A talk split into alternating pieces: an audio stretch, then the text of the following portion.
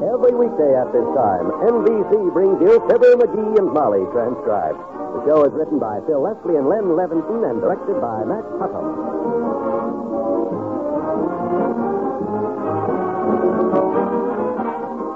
Fibber and Molly will be with you in a minute. A cynic once remarked, two things are inevitable, death and taxes. Maybe you feel that you personally can't do much about reducing taxes, but you most certainly can do something about reducing the yearly death toll. Smoking in bed, for instance, may be fun, but it can also be dangerous. Your troubles seem far away when you see them through a fog of smoke as you lie back relaxed. Then out you go like a light, but not your cigarette. The cigarette slips from your hand and finds plenty of fuel for a fire with you in the middle. Maybe you'll wake up, and maybe you won't. Carelessness, such as falling asleep while smoking in bed, is responsible for 90% of America's fires, and every 20 seconds throughout the year, a fire breaks out somewhere in the United States. Of the 4,600 fires daily, almost 1,000 take place in homes, destroying about 340,000 homes annually. You can help reduce this appalling and unnecessary waste simply by observing a few simple safety rules. It also might mean saving your own life.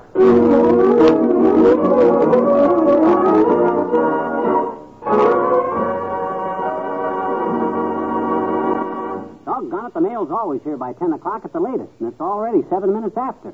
What do you suppose that pouch packing slowpoke does after he leaves that post office? Go for a walk? I wouldn't be a bit surprised. But why all the hoop de do about the mailman today? I'm waiting for a magazine. The May issue of Partly True magazine. It was due in this mailbox ten minutes ago. What's the origin about that? You'll have a whole month to read it in. There's a swell continued story in it, and this is the closing chapter. Story by Al Blinker, Private Eye. It's called Who By My Violence.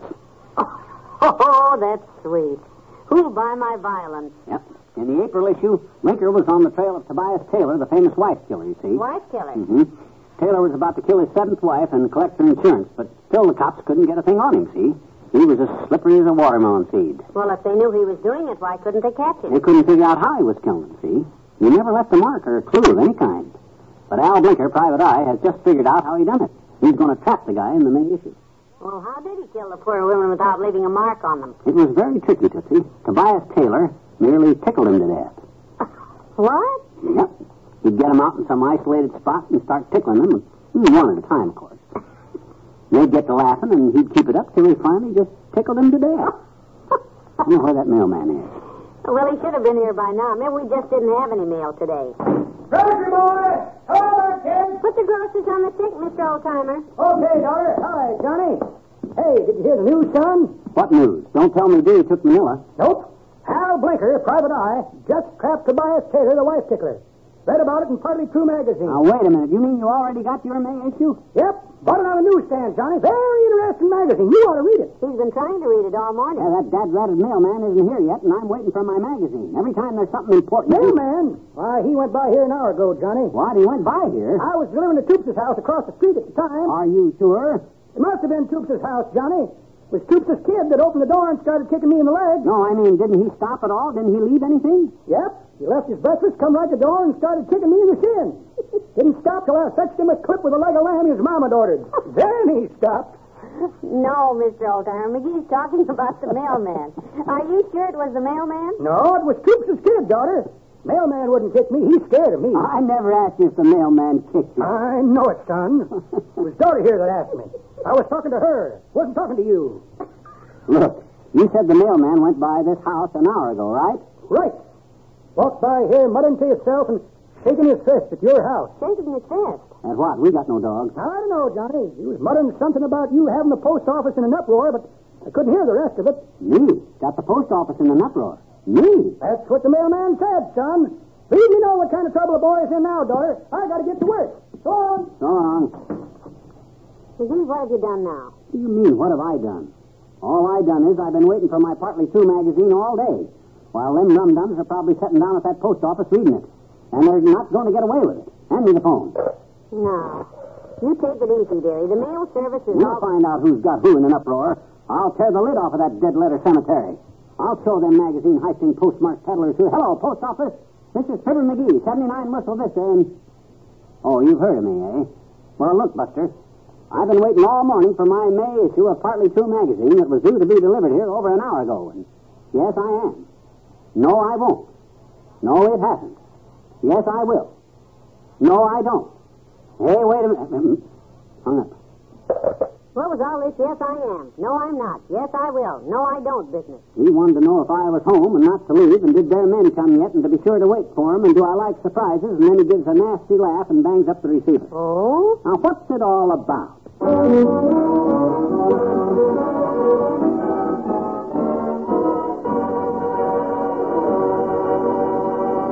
There's more fun with the McGees shortly. Even though the big guns of a shooting war are silent today, another war, a vicious and bitter war, continues. It is the Cold War of propaganda versus truth that is raging throughout the world. The people immediately concerned are the 70 million inhabitants of the Iron Curtain countries. But don't think for a minute that every American hasn't a stake in its outcome, too. You can help to combat the vicious lies that are being spread throughout Europe by joining in the Crusade for Freedom, which offers each of us as individuals the opportunity to strike a blow against tyranny. This blow can be struck through Radio Free Europe, an independent citizen sponsored organization which broadcasts the message of democracy through the Iron Curtain every day, hour after hour. Radio Free Europe is a partnership of Americans and exiles of enslaved countries who broadcast to their compatriots in their own idiom. Join the crusade by contributing your truth dollar. Send your contribution to Crusade for Freedom in care of your local postmaster.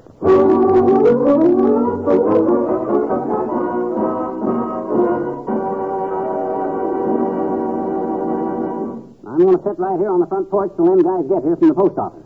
A surprise, the man said. Yeah. All I got to say is they better surprise me by getting my magazine over here in the next ten minutes. On You know, I account- just had a thought, McGee.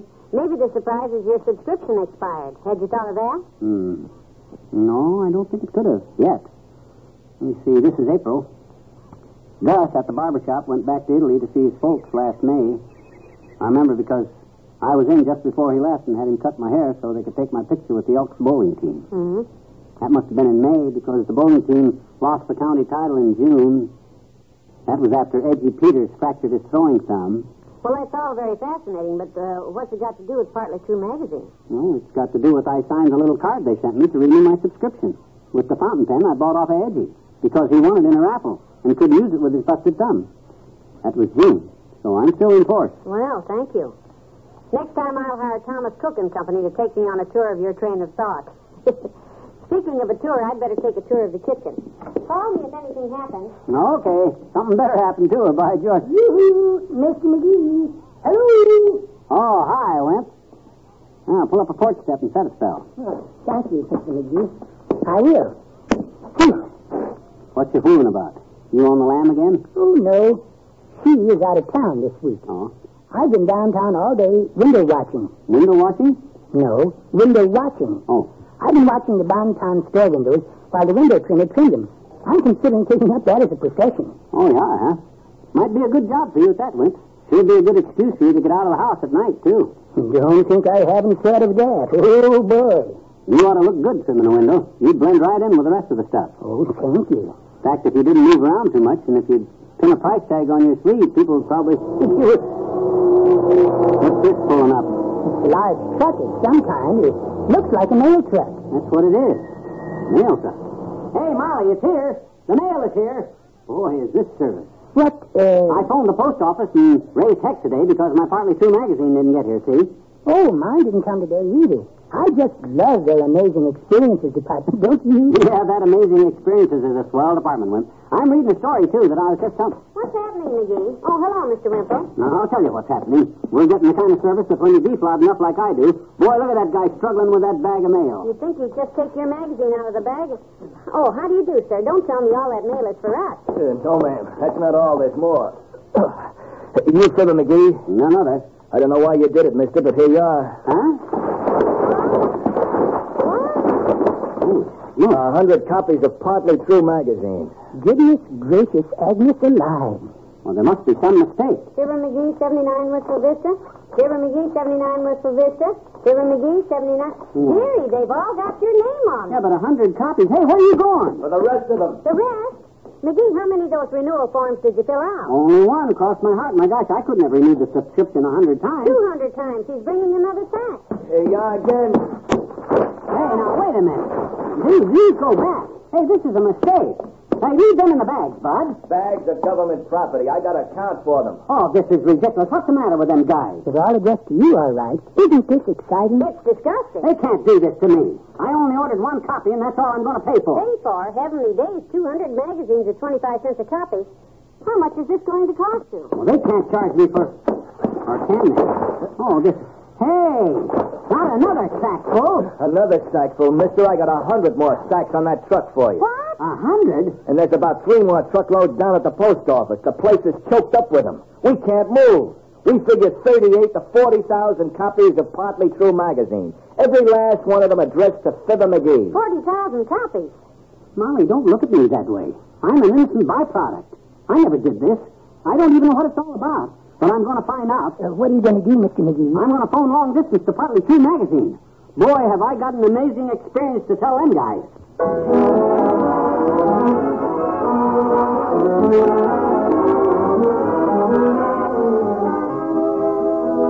We'll say goodnight to Fibber and Molly in a moment.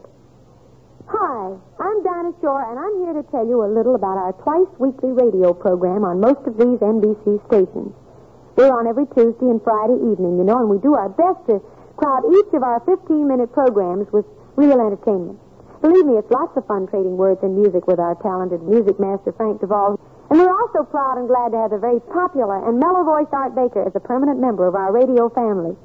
Every once in a while, a surprised guest drops in to see us. It may be one of your top vocal or Hollywood favorites. It may be a new voice discovery on the way to stardom. And of course, I'll always try to sing the songs that I think you'll want to hear.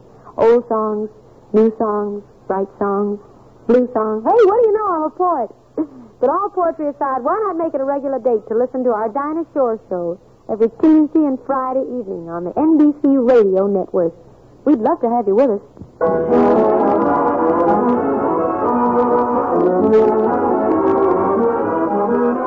So oh, they put me on to Mr. Oofner, the circulation manager, see? And he said he was awfully happy about the whole thing. Mm, well, that's more than I can say. Said they didn't know what happened to them 40,000 copies and they were going crazy around there. Well, we know what happened to them, and we're going crazy around here. Yeah. Do you realize the pile of partly trues on our front porch is now eight feet high? Well, you just sit tight, Tootsie. Oofner's flying out here tomorrow to explain everything and take 'em off our porch. Good night. Good night, all.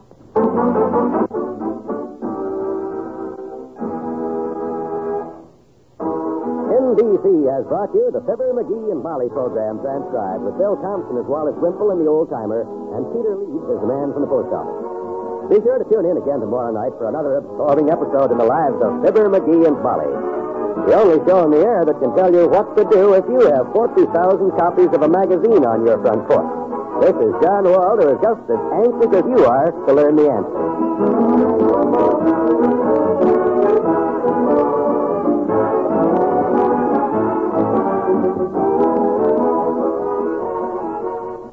Tonight, follow the Senate committee hearings on the NBC Radio Network.